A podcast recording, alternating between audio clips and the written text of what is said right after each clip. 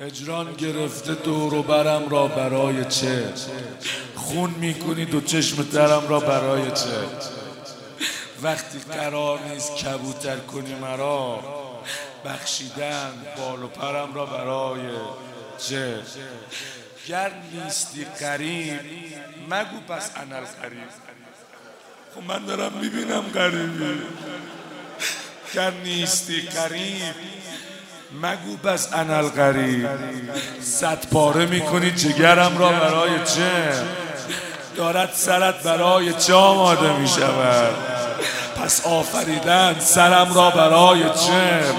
زحمت کشیدم که چنین قد کشیده بر باد میده این سمرم را برای چه؟ من التماس می‌کنم.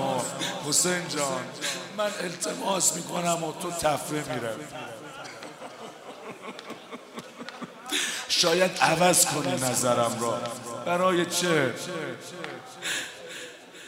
بعد جلایه کرد.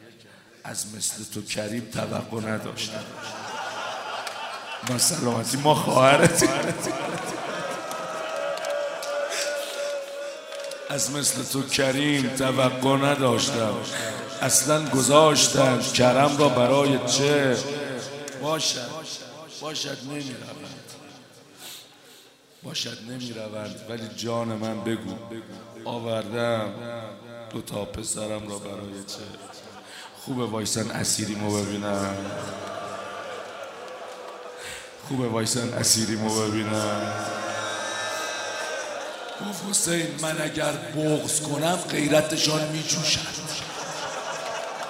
اینا با غیرتن. من اگر بغز کنم غیرتشان میجوشد. وای از آن دم که ببینند اسیرم کردم.